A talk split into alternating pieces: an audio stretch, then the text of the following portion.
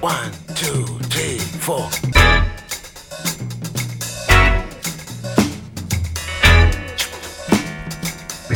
Crazy Afrobeat. Radio Django, le grand direct, 18-19h.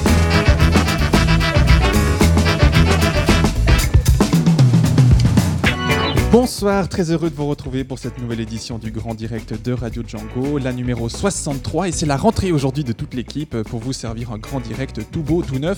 Enfin non, il n'est pas tout neuf, c'est le même que l'année passée, mais un petit peu amélioré avec surtout une équipe qui est, elle, reposée. C'est tous les mardis de 18 à 19h, soyez les bienvenus. Trois sujets au programme ce soir avec euh, nos chroniqueurs. Nous allons commencer... Euh, ah bah, nos chroniqueurs, non, attends, on va déjà les énumérer. Émilie, Fabio et Stéphane, bonsoir à vous trois. Salut.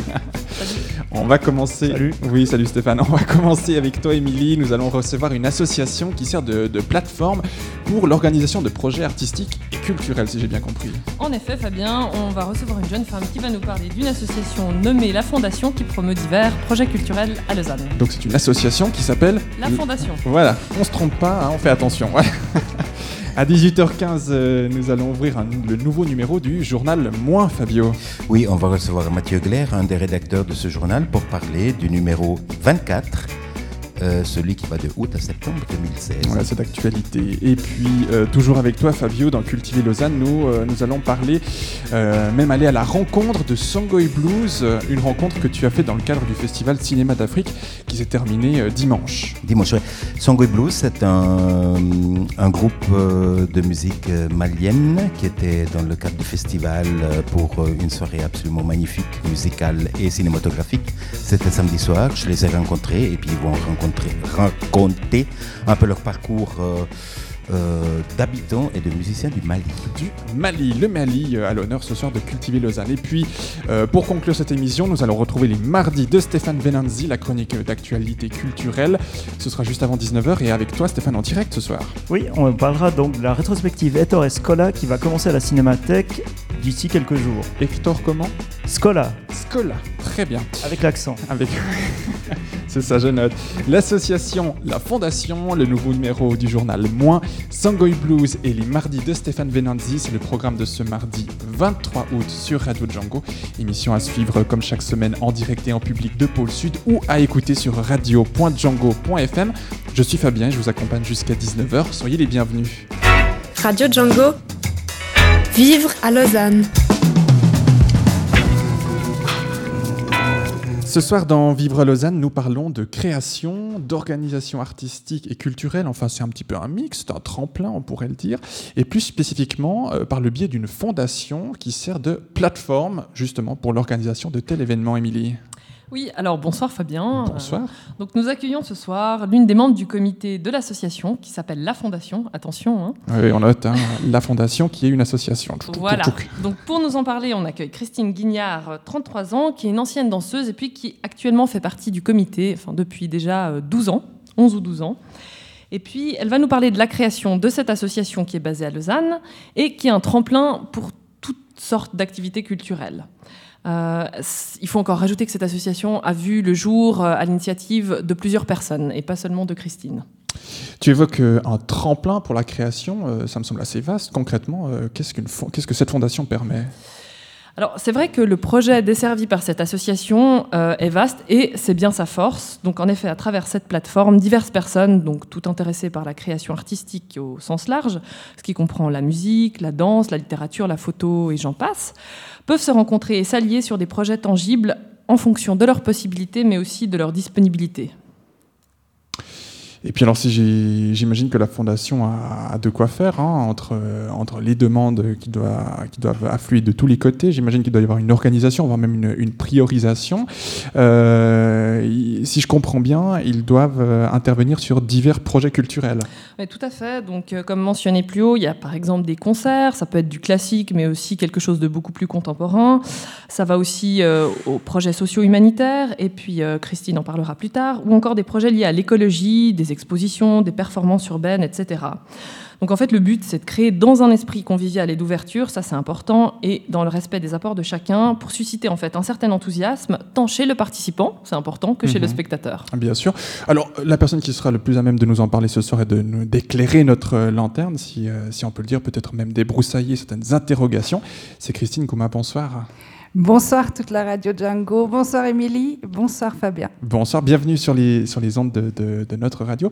Vous êtes donc membre du comité de cette, euh, de cette euh, association qu'on appelle la Fondation.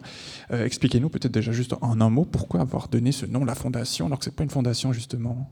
Oui, ça peut paraître compliqué, mais l'histoire est jolie derrière. En fait, cette association est née d'un grand idéal. On avait à la base l'envie de vivre tous ensemble, un jour, en vivre en communauté et à l'intérieur de cette future éventuelle vie communautaire, organiser des activités culturelles et humaines. D'où l'idée d'une association qui a des activités culturelles et humaines. Et comme on n'était pas encore prêt à ce moment-là pour euh, vivre tous ensemble nos communautés, on a décidé de créer une association en attendant de cette future vie communautaire. Du coup, la fondation est notre future vie communautaire, notre association est les fondements, est la fondation de notre future vie communautaire. Alors, parce que j'ai déjà pas mal de questions, hein, est-ce que vous pouvez euh, développer euh, un petit peu ce qu'il en est de vos projets récurrents? Je sais que bon, il y a des concerts. Euh, dans quel but vous faites ça? Et puis, comment réagissent les gens en général? Parce qu'on peut imaginer que ça les trouble un peu. Alors, je vais vous parler de mes activités coup de cœur. Peut-être d'abord en commençant par euh, dire que notre association, au début, a participé à la création du festival QI Classique, devenu Lavo Classique. Effectivement, nous avons aussi euh, organisé des concerts au chemin du Levant 15, au nombre de 49, des concerts de musique de chambre au sein de cette maison, et qui est actuellement en travaux, mais les concerts reprendront après les travaux. On s'en réjouit déjà. Nous organisons aussi des performances urbaines. C'est des actions euh, donc dans la ville qui sont là, qui ont le but de surprendre les patients, qu'on appelle d'ailleurs des actions individualistes contre l'indivi- l'individualisme. Donc en fait, vous faites un peu des attentats culturels, on pourrait dire ça comme ça. On peut dire ça comme ça. Ouais, sauf qu'il faut moins de blessés et moins de morts. Rappelez-nous des, des exemples de performances urbaines. Alors, par exemple, je me souviens d'une à Saint-François sur les passages piétons. Vous voyez les passages piétons qui ont- il y en a- qui il y en a plusieurs à Il y en a Saint-François, plusieurs. ouais. Et il y a un passage de gens euh, non négligeable. Et en fait, ce qu'on faisait simplement, c'est que au feu vert, on traversait le passage piéton comme tout le monde, sauf que on allait se coucher par terre au moment où les gens traversaient.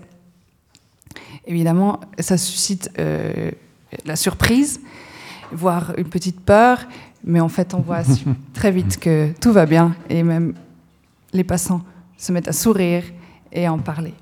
Vous m'excusez, j'ai une question bête, hein, mais euh, est-ce que les gens comprennent euh, que c'est de l'art? Parce que je sais pas, moi je serais en voiture là au feu, je me dis non mais c'est quoi cette espèce de dégénéré qui se couche au milieu de la route un- un?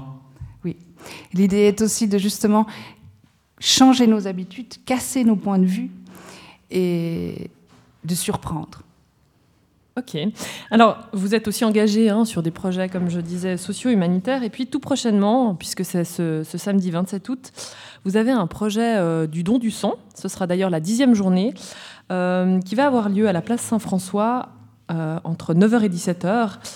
Est-ce que vous pouvez nous expliquer en quoi cela consiste et puis comment est-ce qu'on peut éventuellement participer? Parce que j'imagine que vous cherchez eh ben, des gens qui donnent. Peut-être je vous parle un petit peu de la création de cette journée publique don du sang. Alors il faut savoir que euh, il y a dix ans de cela déjà, la loterie romande nous avait donné 3000 francs pour organiser cette journée, cet événement tout particulier, qui consiste en quoi? C'est-à-dire en étroite collaboration avec le centre de transfusion de sang, qui s'appelle aujourd'hui le TIR, Centre de transfusion interrégional, de donner la possibilité aux gens, à la population, de donner son sang en plein air dehors. Ceci est organisé depuis dix ans déjà. Et nous avons aussi comme but euh, donc simplement de sensibiliser les gens, les passants qui passent par là le samedi, qui font leur shopping, mais aussi de donner la possibilité à ces gens qui n'ont peut-être pas le temps d'aller jusqu'au au centre, euh, aux croisettes, de donner leur sang un samedi spontanément. Eh, Donc vous êtes un peu des touche-à-tout dans cette euh, fondation. On parle de nous comme étant euh, ou comme ayant une douce folie. Je trouve ça très joli.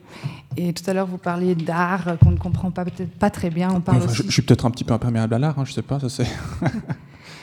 des fois, on parle aussi d'art euh, comptant pour rien.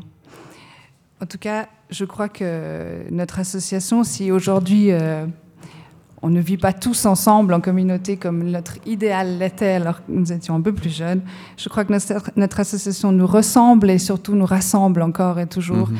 et donne la possibilité à qui le souhaite de nous proposer une activité culturelle ou humaine et qu'on y participe, qu'on l'aide à la réaliser.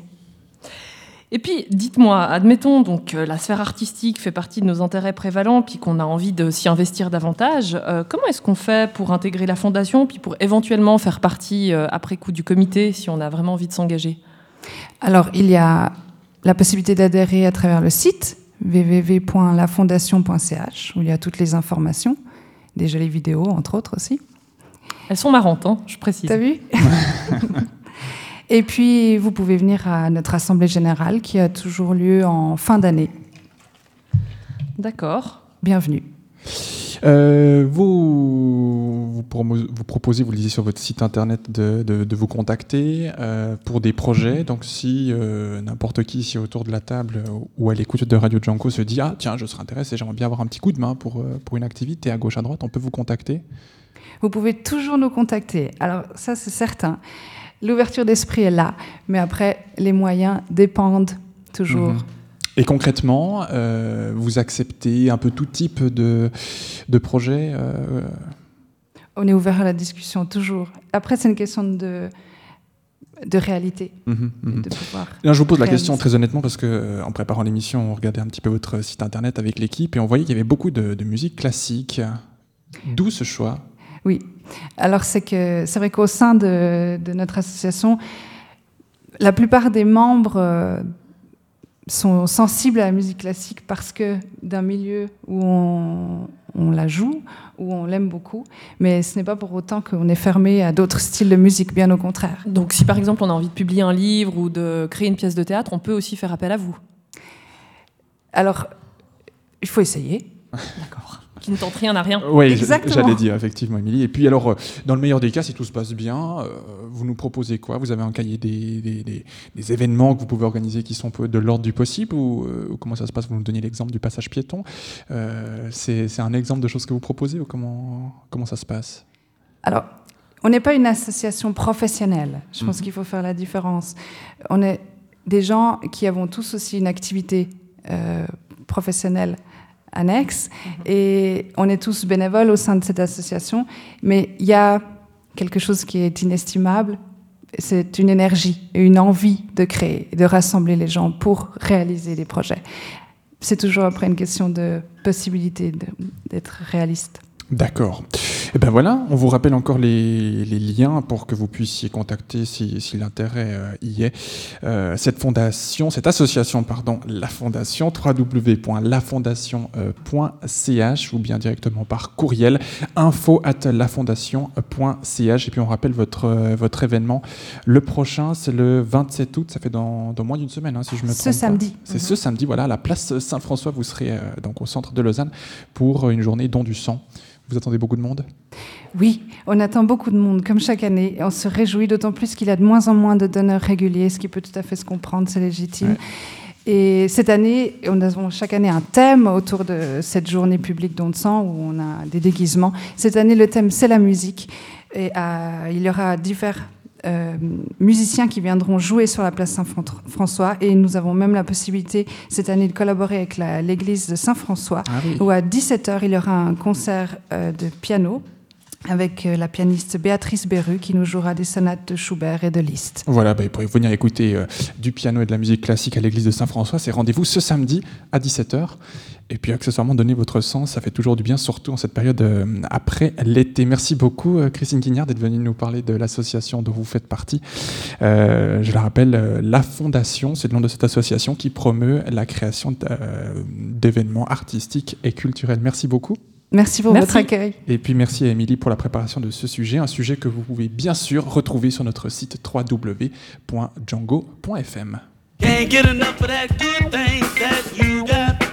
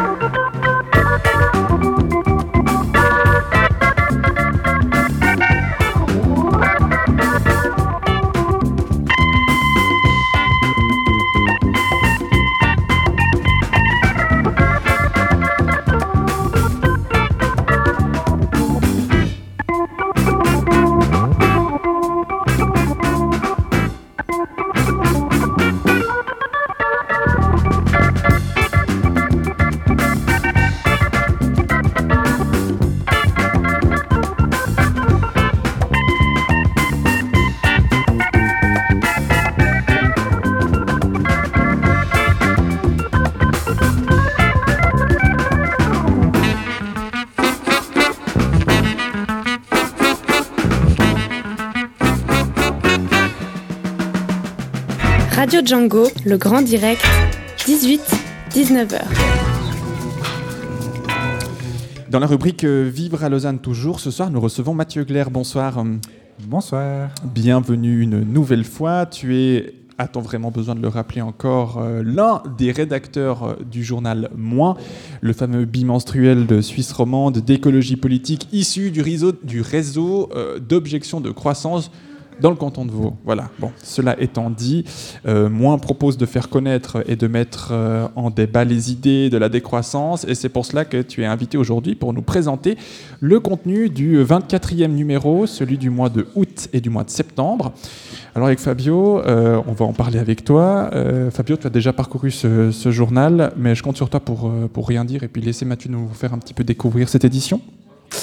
Oui, euh, on, va, on va faire effectivement un, tour de ce numéro euh, toujours euh, extrêmement touffu et intéressant de, de moi. Euh, Il y a notamment le dossier, le dossier toujours qui, qui, prend une part importante. Et cette, cette,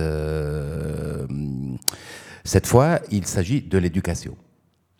Oui, un dossier d'actualité, puisque la rentrée, en tout cas dans le canton de Vaud, euh, pour les, les élèves était hier. Donc, euh, c'était effectivement euh, l'envie depuis longtemps de traiter euh, de l'éducation, puisqu'évidemment, l'éducation euh, occupe un rôle extrêmement important dans toutes les sociétés. Et on avait envie de se pencher un petit peu euh, voilà, sur l'école, puisque c'est quand même le principal instrument éducatif euh, dans notre société, et puis de le décortiquer un petit peu, de le triturer un petit peu euh, pour, voir, pour voir ce qu'il en sortait. Oui, effectivement. Mais en quoi l'éducation, elle, est- c'est quelque chose d'important dans les dynamiques de décroissance, vu que Moins un journal de décroissance, donc tout à coup on trouve euh, un certain nombre d'articles qui parlent de l'éducation, qui la critiquent, qui la, pas seulement qui la critiquent, pas seulement, mais qui donnent aussi un certain nombre euh, d'avis, de bilans sur, euh, sur l'éducation comme elle est faite aujourd'hui, ici et ailleurs, et même qui donnent quelques pistes pour sortir un peu de, cette, de l'éducation telle qu'elle est engagée aujourd'hui. Alors, ben, on peut déjà signaler que, même si ça c'est un truisme, mais c'est bien de le rappeler que toute société euh, doit mettre en place un système éducatif, puisque toute société euh, cherche à se perpétuer. Euh, donc notre société, qui est une société capitaliste, productiviste, individualiste, etc., avec tous ses défauts, cherche à se perpétuer et se perpétue en bonne partie à travers l'école. Donc même si on discute beaucoup de l'école et que l'école est passablement critiquée, euh, dans les médias, euh, quand les gens en discutent, mais elle reste critiquée pour des raisons très, je dirais, superficielles. Et faire vraiment une, une réflexion critique sur l'école pour montrer comment est-ce que l'école sert euh, la société actuelle euh, productiviste, individualiste, qui détruit autant l'environnement que nos, nos rapports sociaux, c'est assez rare qu'on se penche euh, là-dessus. Donc c'est ce que nous avons essayé de faire et on essaye de montrer des choses qui sont connues depuis finalement assez longtemps, mais qui sont un petit peu oubliées. C'est que l'école en tant que système donc euh, est relativement récent. On a l'impression aujourd'hui que c'est quelque chose de quasiment naturel. Que, euh, il faut absolument euh, partout passer par là. C'est quelque chose qui est extrêmement récent, hein, qui date de- du 19e siècle pour l'école primaire et qui est vraiment concomitant, on a tendance à l'oublier, de l'industrialisation. Donc il y a vraiment dans l'école un outil de domestication hein, des classes euh, sociales, en particulier populaires, pour euh, rendre service à l'industrialisation naissante. Et ça continue aujourd'hui. Donc à l'école, ben voilà, si vous êtes un élève qui euh, fait ce qu'on lui dit, vous avez plus de chances de bien vous en sortir Que cancre, si évidemment. exactement. Absolument. Et ça, on le retrouve, hein, euh, cette- ce que tu viens de dire dans plusieurs articles, notamment le premier euh, qui, euh, qui est fait par la rédaction de Moins. C'est un peu une sorte de, de- peut-être de, de- de prise de position. hein. L'école au service du c'est ce que tu viens de, c'est à peu près ce que tu viens de nous, de nous rappeler. hein. Voilà, puis on peut peut-être donner encore un autre exemple, c'est en termes de type d'intelligence. hein. L'intelligence humaine est très très large. Euh, on peut être, euh, avoir des grandes qualités euh, humaines, de, relations des uns avec les autres, on peut avoir une grande qualité artistique, etc. Et notre société en général, et notre école en particulier, met l'accent sur certains types d'intelligence, l'intelligence en particulier mathématique, scientifique, et l'intelligence linguistique écrite. Et c'est pas par hasard, c'est parce que c'est celles qui servent à une société euh, productiviste et individualiste. Et pour beaucoup de jeunes qui n'ont pas forcément ces qualités, eh bien, l'école les fait passer comme des gens euh, moins intelligents, alors que simplement ils ne le sont pas. Simplement, leurs qualités sont autres et ne sont pas des qualités qui sont euh, nécessaires à une société productiviste. Il y a des enfants qui sont très sensibles à l'autre, au lien social, euh, à la nature, qui ont un grand sens euh, esthétique ou synesthétique de leur corps, mais ça a très peu de valeur euh, dans notre société parce que ce ne sont pas des qualités qui euh, servent cette, cette société. Bon, mais c'est un, système qui a été mis en place comme ça en même temps. Tout à fait, tout à fait. Est-ce Mais qu'il est juste? C'est une autre question, mais c'est le, système. Voilà, mais on en parle justement. Se poser cette question Ouais, est-il juste Euh, Comment fonctionne ce système? On le pose jamais. Comment il se développe? Voilà, Comment il se normalement. développe à on- travers un, un certain nombre de, de révolutions, euh, notamment les ou, d'évolutions. euh, Il y a eu la révolution. Enfin, il y a un, jeu- un article qui parle justement des nouvelles technologies dans l'école, euh, des innovations qui font régresser. Euh, je rappelle que euh, avant il y avait aussi un article un peu de un, un état de un, un état de un- une sorte de bilan. On, fait parler Ivan Illich et un- quelqu'un aussi qui écrit sur Ivan Illich pour dire qu'aujourd'hui il faut continuer à se poser les questions sur la sur l'école. Euh, Ivan Illich, euh, lorsqu'il écrivait beaucoup sur l'école, il prenait position. Il n'y avait pas les nouvelles technologies. Euh, voilà, c'est quelque chose de nouveau parce qu'elles sont arrivées, elles sont arrivées après, et elles déterminent aussi un certain nombre de changements dans la société, donc dans l'école. Voilà, Yvon Illich signalait que les outils ne sont jamais neutres. hein. Aujourd'hui, on a tendance à penser que oui, mais euh, les outils sont pas mauvais ou positifs, ça dépend de l'utilisation qu'on en fait. Justement, Illich propose d'aller plus loin et de montrer que les outils, évidemment, on peut bien ou mal utiliser. Je peux utiliser un marteau pour planter un clou ou bien pour taper sur la tête de quelqu'un, mais un marteau, c'est pas la même chose que, euh, je sais pas, un marteau électrique, c'est pas la même chose qu'un marteau manuel. Ça. Déclenche un autre rapport au monde. Donc là, effectivement, bah, c'est vraiment d'actualité. hein. Je voyais euh, hier, euh, il y avait un gros article dans Le Temps, aujourd'hui dans le 24 heures, il y a un gros dossier dans l'hebdo de cette semaine sur à quel point euh, dans, en Suisse romande on est en retard sur les nouvelles technologies et puis il faut absolument doter nos enfants de tablettes, etc. etc. Et c'est vraiment une sorte de foi, hein, c'est-à-dire qu'on a vraiment cette idée que plus de modernisme, plus d'électronique dans les classes, ce sera automatiquement mieux. Et c'est très rare qu'on se pose des questions et que on se demande par exemple pourquoi est-ce que les grands de la Silicon Valley, les, les, les ingénieurs de Google, etc., mettent leurs enfants dans des écoles où il n'y a pas d'écran? Exactement. C'est assez rare Et qu'on c'est se et pose c'est ce bien genre de relevé dans cet article. Hein Voilà, que tout on à coup, n'a pas vraiment de, de bilan sur l'amélioration de la de l'apprentissage des enfants via les tablettes euh, et les nouvelles technologies.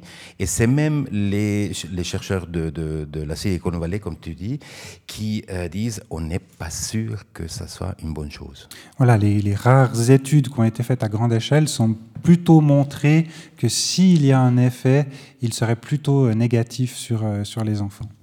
Il y a aussi un article qui parle de l'éducation en vue du développement durable, euh, qui est euh, la fameuse EDD, qui est aussi dans le dans le père le programme euh, d'instruction roman. Euh, on en est où par rapport à cette euh, Est-ce que tu enfin est-ce que tu peux nous parler un petit peu de cet article de Oui, alors on a, on a travaillé avec un- une personne qui travaille à la HEP, qui est donc un spécialiste de, de cette éducation en vue d'un développement durable, et on lui a simplement demandé est-ce que euh, l'introduction de l'éducation au développement durable dans le programme de- d'enseignement est euh, quelque chose d'intéressant qui pourrait répondre à certaines de nos interrogations que, nous avons. Et puis euh, voilà, il montre que c'est plus compliqué que ça, que c'est pas facile parce que justement l'école, la structure de l'école est telle qu'on peut avoir des beaux discours. Le PER, d'ailleurs, quand on, étudie le plan d'études roman, euh, est relativement intéressant quand on le lit tel quel. Il y a une idée d'un développement intégral de l'enfant, de prendre en compte des domaines transversaux, etc. Mais voilà, comme il l'explique dans son article, en pratique, euh, la, la structure de l'école est tellement lourde que euh, voilà, c'est des Que choses qui n'existent pratiquement pas. Ouais, et puis qu'on en reste un petit peu à enseigner aux enfants les tri des déchets, alors que, euh, enf- enfin, qu'on refuse un petit peu de parler politique, parce que Voilà, ça un reste, petit peu de politique voilà. euh, lorsqu'on euh, lorsqu'on s'engage à réfléchir sur les enjeux de société. Voilà, ça reste hein très superficiel. On est vraiment dans la vague du développement durable. On va surtout pas faire de vagues. On va pas surtout pas réfléchir au, fond de, de nos modes de vie, au rapport de force qui existent entre certains et d'autres. On va juste essayer de mettre un petit vernis vert au-dessus de, de nos habitudes et nous acheter une bonne conscience. Donc là, finalement, on s'aperçoit qu'il n'y a pas grand-chose de nouveau. Et ça, c'est euh, donc à la page 16, l'éducation en vue de développement durable. C'est euh, par Daniel Cura, qui est assistant en éducation euh, en vue d'un développement durable à la HEP Vaud-Lausanne. il y a d'autres enseignants qui prennent la parole là-dedans. Euh, vous dites d'ailleurs que ça a été un peu difficile de les, trouver. Euh, des enseignants de différents cantons à différents niveaux de, l'école et qui font aussi un peu un état des lieux de l'école et puis d'un certain nombre de difficultés. Euh, c'est deux pages. Je ne sais pas si tu veux euh, dire quelque chose ou si on laisse le lecteur. Oui, on avait ça- très envie de donner la parole aussi à des enseignants, de, de voir un peu ce qui se passait depuis l'intérieur. Alors c'est vrai que ça n'a pas été facile de trouver. On cherchait des enseignants qui euh, soient des gens engagés, qui euh, soient motivés par leur métier, qui soient euh, voilà à fond dans ce qu'ils font, tout en ayant évidemment un regard euh, critique vis-à-vis de notre société moderne, et vis-à-vis de l'école, parce que euh, voilà des, des gens qui, qui ont un, un, un point de vue, on dira orthodoxe, on le trouve dans tous les médias, donc on avait envie de, de montrer quelque chose d'un petit peu euh, différent. Et puis c'est intéressant d'avoir ces, ces gens qui, qui ont une grande expérience. On voulait aussi des gens qui aient 30 ou 40 ans euh, d'expérience et qui continuent à être motivés par, par l'école. Vous en avez trouvé quelques-uns? On en a fini par en trouver quelques-uns dans trois cantons différents, euh, Bien. une enseignante primaire, une enseignante secondaire et un enseignant du poste obligatoire. Et c'est intéressant de, de voir ce qu'ils racontent. Donc on sent quand même Mhm. que, euh, voilà, pour des enseignants qui essayent de faire autre chose aujourd'hui dans les écoles publiques, c'est difficile. Il reste quelques espaces, hein, les, les- les enseignants signalent, il y a des petits espaces où les enseignants peuvent euh, essayer certaines choses, mais ça reste très difficile de, de- de- de faire une certaine remise en cause euh, des structures globales à l'école publique aujourd'hui. Oui, voilà pour ce qui en est du, un peu du, du bilan. hein. Il, faut, faut découvrir dans ce numéro, parce qu'il y a plusieurs autres articles qui posent un bilan sur l'école aujourd'hui. Euh, mais il y a aussi quelques, quelques idées de déscolarisation, parce que d'ailleurs, le, le- le titre du dossier, c'est Déscolariser la société, point d'interrogation. Oui, le, le dossier est plutôt à charge donc contre Ouais. l'école euh, actuelle. Et puis, euh, bah, comme toujours, à la fin du dossier, on essaye en tout cas de proposer certaines pistes. Mais c'est vrai que c'est pas facile aujourd'hui. Il y a assez peu d'alternatives réelles à, à- à l'école, hein, que ce soit alors voilà l'école privée avec euh, tous ces, ces problèmes de coûts, d'élitisme, etc. Euh, donc nous avons parlé d'une école euh, privée qui est une école anarchiste en Espagne, qui nous semblait assez intéressante, qui est co-gérée par les élèves, qui montre euh, une certaine piste.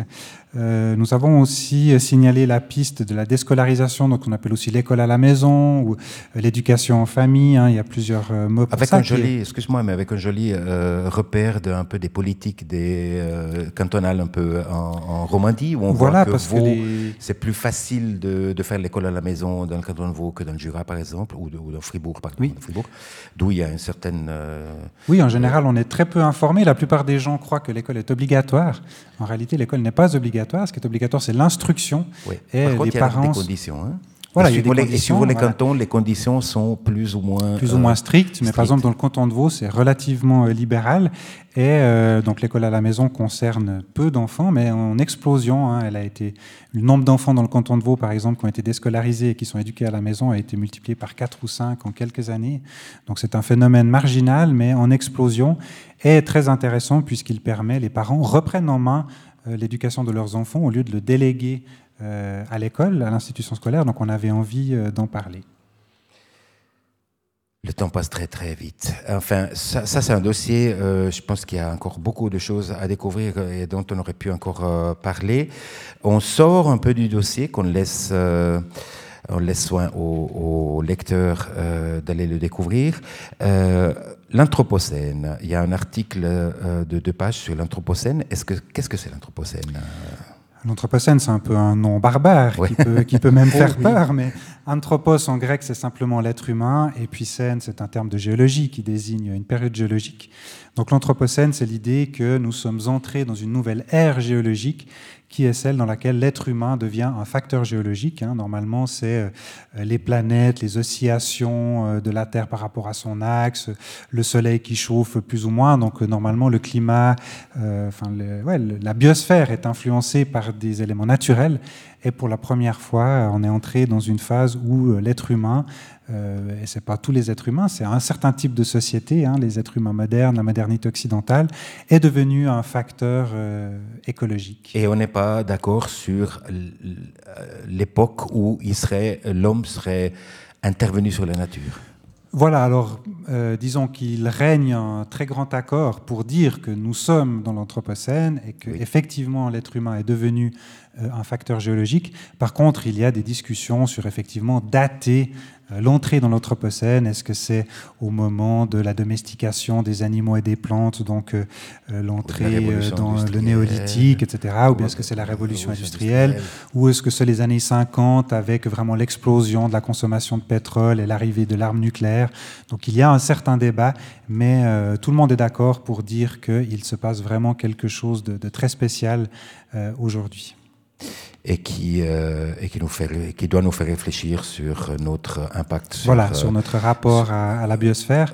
Et donc, c'est le, le thème d'une exposition très intéressante Juste, bravo. qui euh, s'est ouverte le 18 juin et qui dure jusqu'au 8 janvier 2017, donc au pénitencier, centre d'exposition des musées cantonaux euh, à Sion, en Valais, et qui, qui est vraiment une exposition euh, très très intéressante sur ce thème de l'Anthropocène qui permet de réfléchir, euh, petits et grands, sur notre rapport à la biosphère. article que tu as concocté toi-même à la suite d'une d'une conférence qui a eu ici dans le cadre des cafés Voilà, des, cafés des un café des croissances, hein. croissances sur l'Anthropocène où on avait invité le directeur du musée, Nicolas Cramar, qui euh, a donné cet exposé à partir euh, duquel nous avons concocté le texte. Euh, et puis une, bonne nouvelle, on, vous lit en dernière page euh, que la rédaction s'est étoffée. Oui, tout à fait. Donc depuis le début, euh, nous sommes une petite équipe qui crie pour avoir du renfort. Et puis voilà, nous avons été entendus. Donc de nouvelles personnes sont en train de se joindre gentiment à la rédaction et de nous donner un, bon coup de main. Donc nous en sommes très heureux. Et j'espère d'ailleurs que lors de notre prochaine rencontre, je ne serai plus le seul à parler, voire peut-être même que je me tairai. Et ben voilà, ça c'est une bonne nouvelle. Mais en moi, ça a toujours c'est présent. facile à- Moi, sera là quand même. Effectivement, d'ailleurs justement, euh, là on parlait du numéro 24 du journal Moins qui sort euh, actuellement. Le prochain numéro, octobre-novembre j'imagine, quel est le thème du dossier? Tout à fait. Donc, octobre-novembre 2016, le dossier sera euh, le thème du nucléaire, puisque nous voterons au mois de novembre. J'ai plus la date en tête. Je crois que c'est le 26 novembre Ouais, sur l'initiative Ouais. Sortir du nucléaire.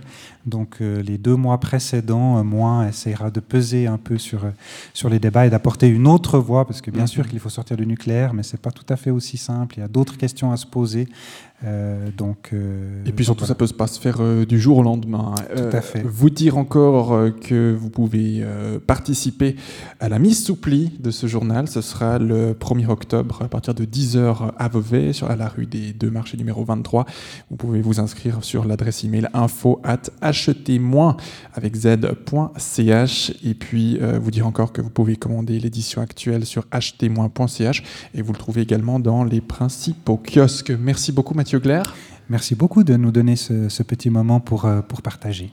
Avec euh, grand plaisir et merci Fabio pour la préparation de cette interview. Un plaisir.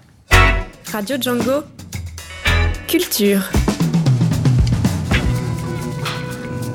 Et pour entamer cette euh, dernière rubrique de cette émission de la rentrée, on vous propose une interview de Songoy Blues. C'était euh, Fabio qui l'a rencontré ce week-end dans le cadre du festival Cinéma d'Afrique. C'était à Lausanne, à la- à l'esplanade de Montbenon. Ce festival s'est terminé dimanche.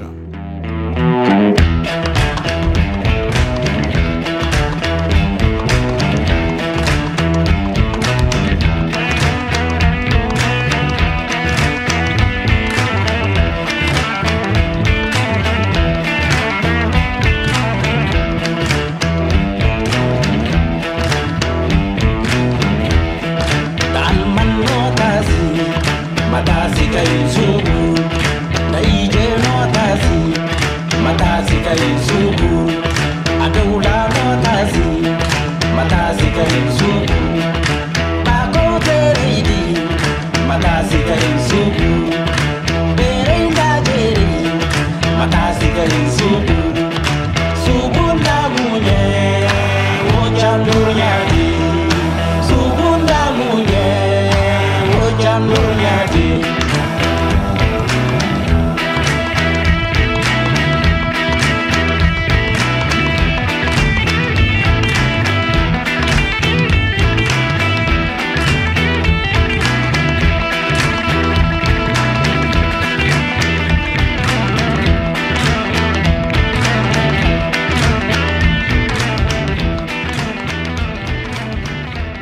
Voilà, nous sommes en compagnie des musiciens, de deux des musiciens du groupe euh, Songo Blues euh, qui sont à Lausanne euh, dans le cadre du Festival Cinéma d'Afrique.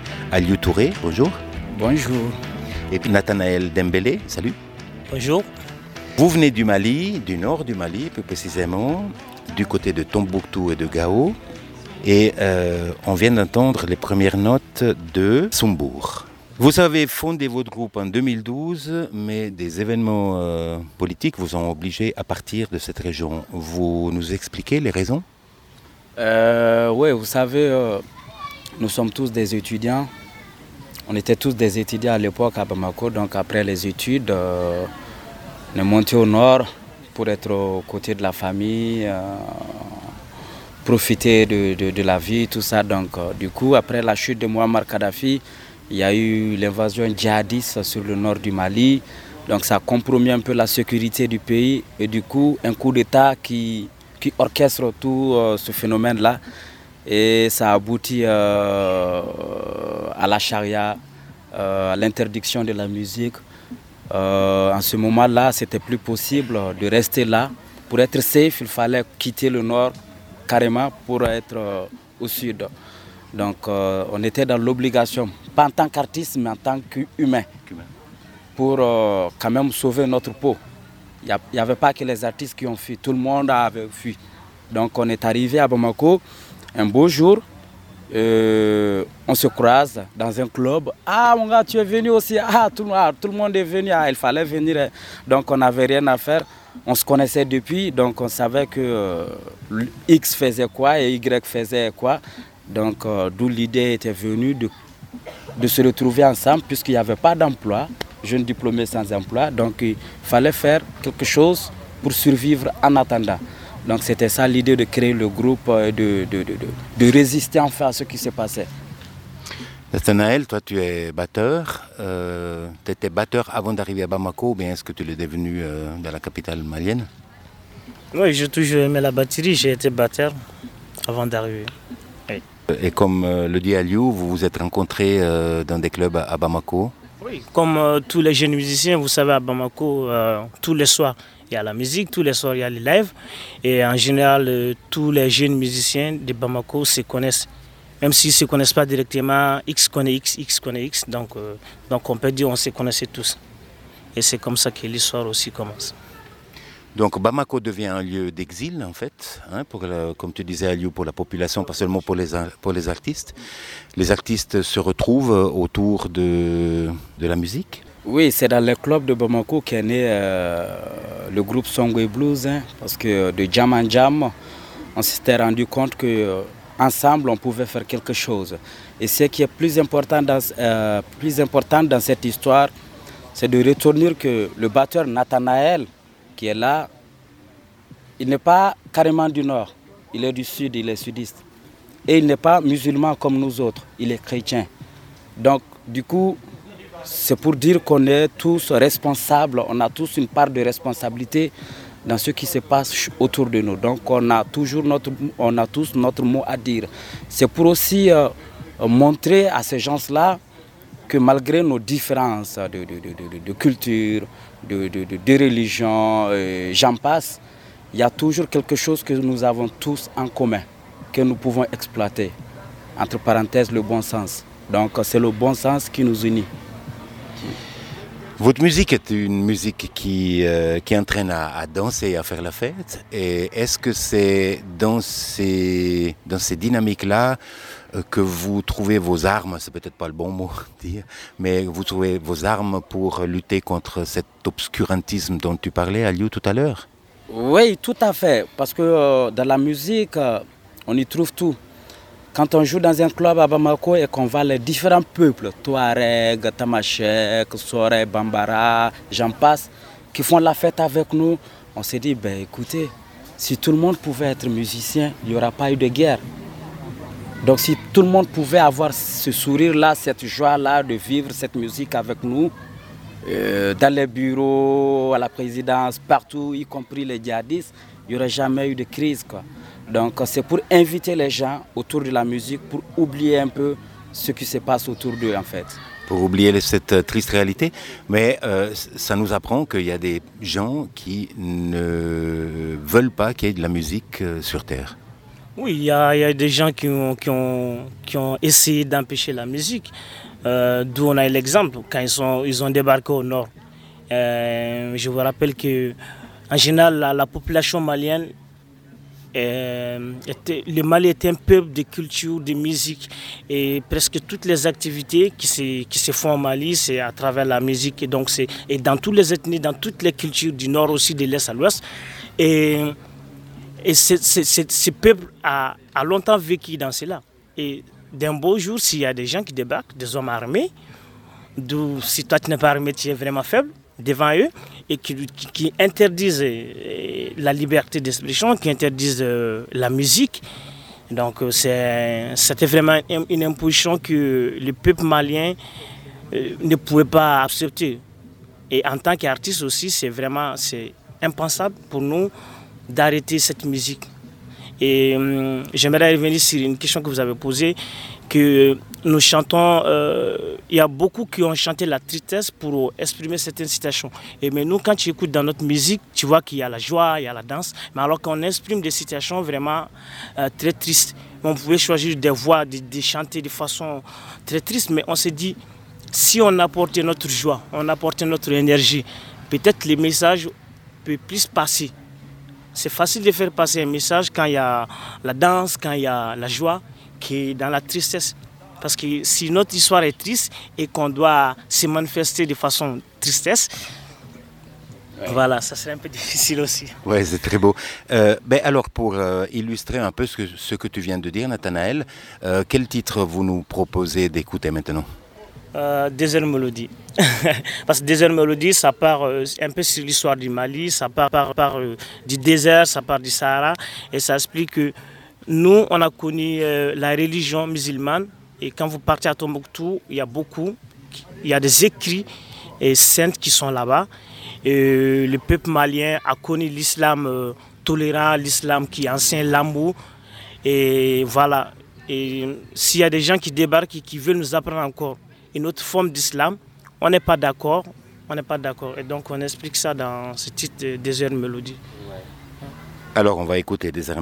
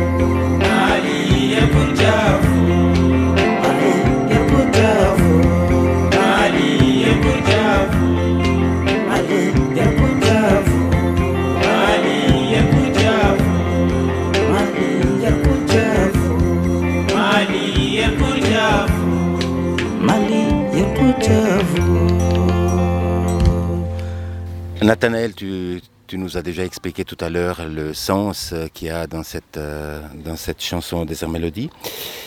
Euh, pour parler un peu de votre musique, euh, vous venez d'une région euh, à la confluence de plusieurs cultures et traditions, comme tu l'as dit tout à l'heure, extrêmement riche et une mosaïque très florissante.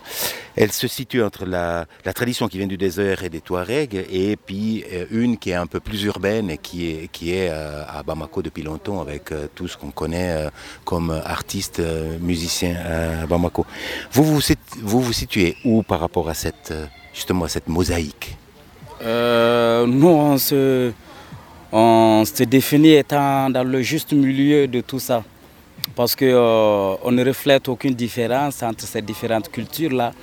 Nous, notre, parce qu'on a nommé même notre groupe Songoy Blues, parce que le- l'Empire Songoy, à l'époque de son existence, contenait tous ces peuples-là du sud du Sahara jusqu'aux côtes, euh, comment dirais-je, euh, mauritaniennes. Donc, euh, c'est un peuple très riche en culture qu'on veut euh, déterrer. On veut déterrer encore cette culture. Quand tu vas dans le, sur le désert, il y a la culture touareg, arabe, la musique, euh, une musique très mélodique, euh, très savoureuse. Donc c'est le désert, c'est chaud, donc on ne peut pas savourer de la percussion là-bas, vous savez. Donc plus vous descendez vers le sud, vers la forêt, plus vous avancez vers la percussion. Donc on s'est donné euh, le privilège d'exploiter tout ça en tant que Malien, Africain, et les mélodies, et les percus, le groove, et en ajoutant aussi quelques rajeunissements de rock and roll à la Jimi Hendrix et autres que nous écoutons à travers les médias. Donc euh, pour avoir quelque chose d'exceptionnel qui correspond à la génération actuelle.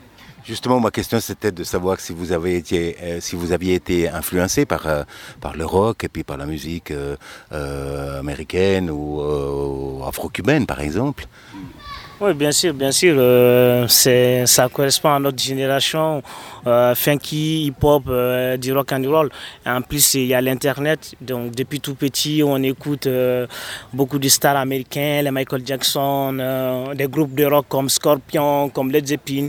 Et donc, depuis tout petit, qui nous a influencés. Et surtout notre soliste, Garba Touré. Il a toujours écouté, étant petit, Jimi Hendrix et beaucoup d'autres grands guitaristes. Et parfois, quand tu l'écoutes, euh, tu as l'impression d'écouter Jimi Hendrix. Voilà, donc c'est un peu ça. J'entendais un petit riff de guitare tout à l'heure à, à la balance euh, qui vient un petit peu du répertoire hendrixien, non? Ouais, ouais, il y a, il y a l'influence. Ouais, il y a l'influence qui est là. Ben, de toutes les façons, à la base, même le- la musique que, joue, que jouaient les Jimi Hendrix, entre autres, venait d'Afrique. On est d'accord. Donc, euh, c'est comme si on, on ramenait quelque chose qui nous, appa- qui nous appartient. On, on a un frère qui s'est migré, euh, qui s'est perdu depuis la nuit des temps. Donc, on va le chercher à travers le monde pour le ramener à la maison. Ouais. Ouais. Et, par- et parfois, c'est cette question qu'on nous pose quand on part aux États-Unis. On dit Oui, euh, vous faites de la musique euh, blues, et vous venez du Mali, est-ce que c'est pas du blues américain? On dit Oui, on va vous rappeler quelque chose. Euh, cette blues dont vous parlez, c'est les Noirs euh, américains, nos arrières, nos ancêtres, euh, qui ont été déportés là-bas en tant qu'esclaves, qui ont travaillé. Et au bout d'un moment, pour, pour exprimer leurs euh, souffrances, ils ont fait cette musique, cette musique blues qui veut dire musique de la tristesse, musique qui explique. Donc, nous aussi, au nord du Mali, euh, un, un jeune guitariste qui vient de commencer à peine à jouer la guitare. Tu as l'impression qu'il joue de, la blues. Non, il joue sa culture, il joue sa musique. Et donc, euh, si nous, on, on s'est donné euh, cet emprunt, vraiment, son blues aussi, c'est vraiment aussi dire que notre musique, ça exprime le blues. Et voilà, le blues est vraiment d'origine, si on peut se permettre, d'origine africaine. Quel euh, rapport vous, te- vous gardez avec des euh, Toumani Diabaté, avec des Salif Keita, enfin, qui, qui, qui ont, qui ont marqué la- le monde entier par, euh, par, le- par la musique venant de, venant de Mali? Euh, écoutez, des artistes comme les Salif Keita, les Toumani Diabaté, Amadou Mariam, Tina Rouen, Ali Farka Touré, Oumou Sangare et autres sont nombreux.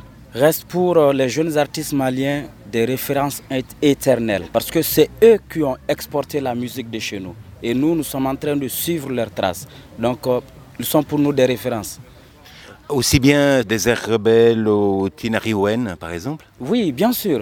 Abda- à Tinarouen, d'ailleurs, on a fait leur première partie, on a partagé une scène ensemble. euh, on reçoit beaucoup, on recueille beaucoup de conseils euh, de la part de ces gens-là. Donc, Cheikh Tidjane Seck, euh, c'est- c'est c'est- c'est- c'est nos, pep- c'est nos pères. Donc, euh, ils ne font que nous conseiller, nous montrer le droit chemin. Vous voyagez beaucoup euh, pour des concerts et vous, est-ce que vous êtes aussi souvent au pays? Oui, oui, on était au pays il y a de cela deux semaines, trois semaines. Donc, euh, il nous arrive euh, de retourner après chaque, euh, chaque tournée. On retourne au pays, euh, voir les parents, les amis, et parfois rester pour euh, des répétitions. quelle, quelle ambiance aujourd'hui à Bamako et au Mali en général? Euh, l'ambiance à l'ambiance à Bamako est toujours rock'n'roll. hein. Ça dort pas la nuit. Ça joue beaucoup malgré malgré tout. Ouais. Parce que c'est comme ce qu'on dit. Un arbre qui tombe fait plus de bruit que la forêt qui pousse. Ouais, donc euh, on prête pas attention à ce que les gens disent. On fait notre vie à Bamako. ouais. Vous avez à votre actif un disque euh, Music in Exile qui a été enregistré entre Londres et Bamako, c'est ça? Euh, Vous avez d'autres projets d'enregistrement? Oui, euh, on doit normalement commencer à enregistrer après, la tour- après cette tournée-là. On a un break d'un mois et éventuellement enregistrer euh, euh, le second album à partir du mois d'octobre.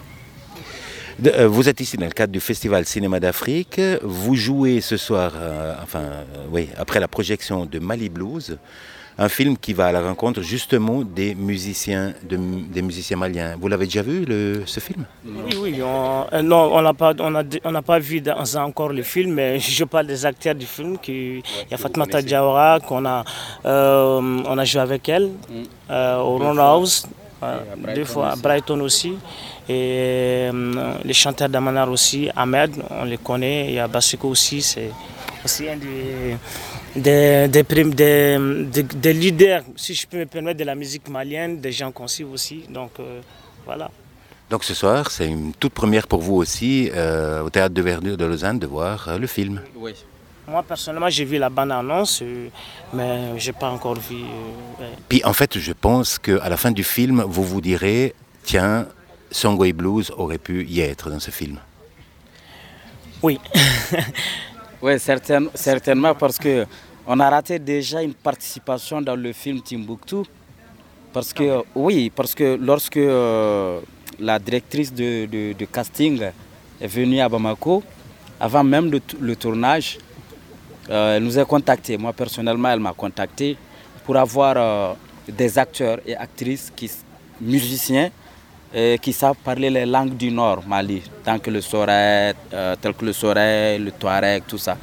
Donc, euh, on était euh, à deux doigts de voyager sur Londres et on a raté tout ça. Donc, j'ai quand même eu le regret, mais je suis, je suis resté très fier de ce film parce que quand tu vois des gens qui s'inquiètent pour la situation du Mali et qui osent en parler euh, devant les médias du monde, ça fait euh, un grand ouf de souffle et de soulagement pour dire ah ben tiens, il y a au moins des gens qui s'inquiètent pour nous. Même si vous n'êtes pas dans les deux films, euh, Mali Blues et puis Timbuktu, vous êtes quand même euh, des, un peu des ambassadeurs de paix et puis euh, la, votre musique, elle sert à ça. Oui, la- notre musique restera une musique de cohésion, de paix, de réconciliation. Oui. Merci beaucoup. Merci à vous. Et je vous en prie. Radio Django.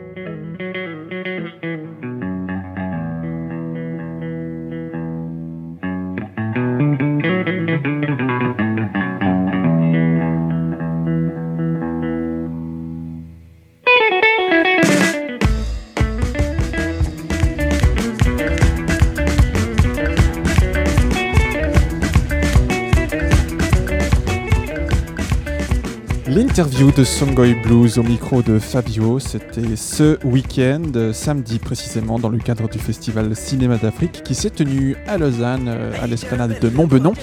On vous invite à vous rendre sur euh, la page de la radio, radio, euh, non, c'est www.janko.fm pour retrouver l'intégralité des podcasts de cette série au Festival Cinéma d'Afrique et puis également la chronique que nous venons d'entendre. Radio Django à écouter sur radio.django.fr. Et puis pour ne pas perdre les bonnes habitudes, on retrouve les mardis de Stéphane Venanzi. C'est la vie euh, plutôt épicée de Stéphane sur des événements culturels euh, divers et variés à Lausanne et dans sa région. Alors euh, la rétrospective organisée par la Cinémathèque n'a même pas encore commencé. C'est pour ça que Stéphane, logiquement, tu es en direct avec nous ce soir. Oui, pour une fois. Ouais, alors explique-nous. Ce soir. Tu veux savoir quoi? Bah tout, qu'est-ce que tu nous proposes ta chronique euh? Donc comme d'habitude, euh, donc à part que la différence près, c'est que cette fois j'ai pas encore vu les films, Ouais. mais par contre je sais plus ou moins de quoi ça parle, donc j'ai un peu brodé autour euh, de la de cette rétrospective. En fait, j'étais très fatigué par Cinéma d'Afrique, donc je me suis pas beaucoup foulé pour euh, cette nouvelle rubrique. D'où ce- cette espèce de, de baobab qui pousse à l'intérieur de tes mains. Exactement. Voilà, c'est parfait, c'est parfait. Ça a dû vachement t'aider hein, pour le montage des Oui, sons. ouais, c'était un peu difficile, mais Eh ben, on va écouter le désastre tout de suite. Les mardis de Stéphane Venanzi. En cette rentrée septembrale, la Cinémathèque suisse se révèle plutôt sympa à l'égard des chroniqueurs fatigués, pas encore tout à fait remis de leur participation radiophonique à Cinéma d'Afrique, un peu comme moi quoi, car au vu du programme qu'elle nous a concocté, je pourrais aisément remplir mes 3 minutes de rubrique hebdomadaire, rien qu'à citer les titres des films qui mériteraient d'être vus et revus durant les deux prochains mois de projection. Et je ne pense même pas au boost de l'autre espagnol vendu, uniquement à l'hommage au défunt Ettore Scola, reprenant 20 de ses longs métrages, dont, pour les plus connus, Drame de la jalousie, La terrasse ou Une journée particulière. Mais aussi quelques raretés, Parlons femmes, Le commissaire Pep, ainsi que la plupart de ses dernières œuvres, telles Le dîner et concurrence déloyale.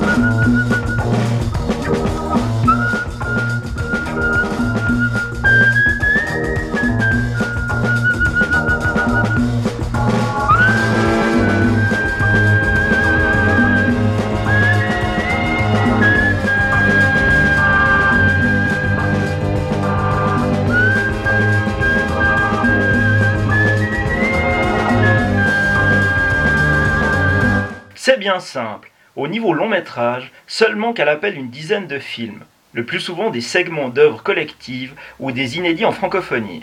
Par contre, est absente la totalité de ces documentaires militants, et ça, c'est déjà plus regrettable. Les italophones comme moi pourront toutefois se reporter à YouTube pour y découvrir notamment ceux qu'il a consacrés à la Festa dell'Unità de 1972, aux funérailles de Berlinguer ou au G8 de Gênes. Sinon, là aussi, où ceux qui pratiquent la langue du camarade Togliatti seront infiniment favorisés, c'est par rapport à la compréhension des nombreux traits d'humour. Car les copies qui seront proposées étant presque toutes rigoureusement d'époque, c'est encore ce médiocre double sous-titrage, où le français semble avoir été retraduit de l'allemand et non de l'italien, où les négations se métamorphosent comme par miracle en affirmations et autres subtilités langagières du même acabit que vous aurez à subir. Mais que cela ne vous décourage pas pour autant, et sinon, il vous reste toujours la méthode assimile. À la semaine prochaine. Les mardis de Stéphane Venanzi. Bon, ben je retire, hein, les- le montage était quand même tout à fait convenable. Merci Stéphane.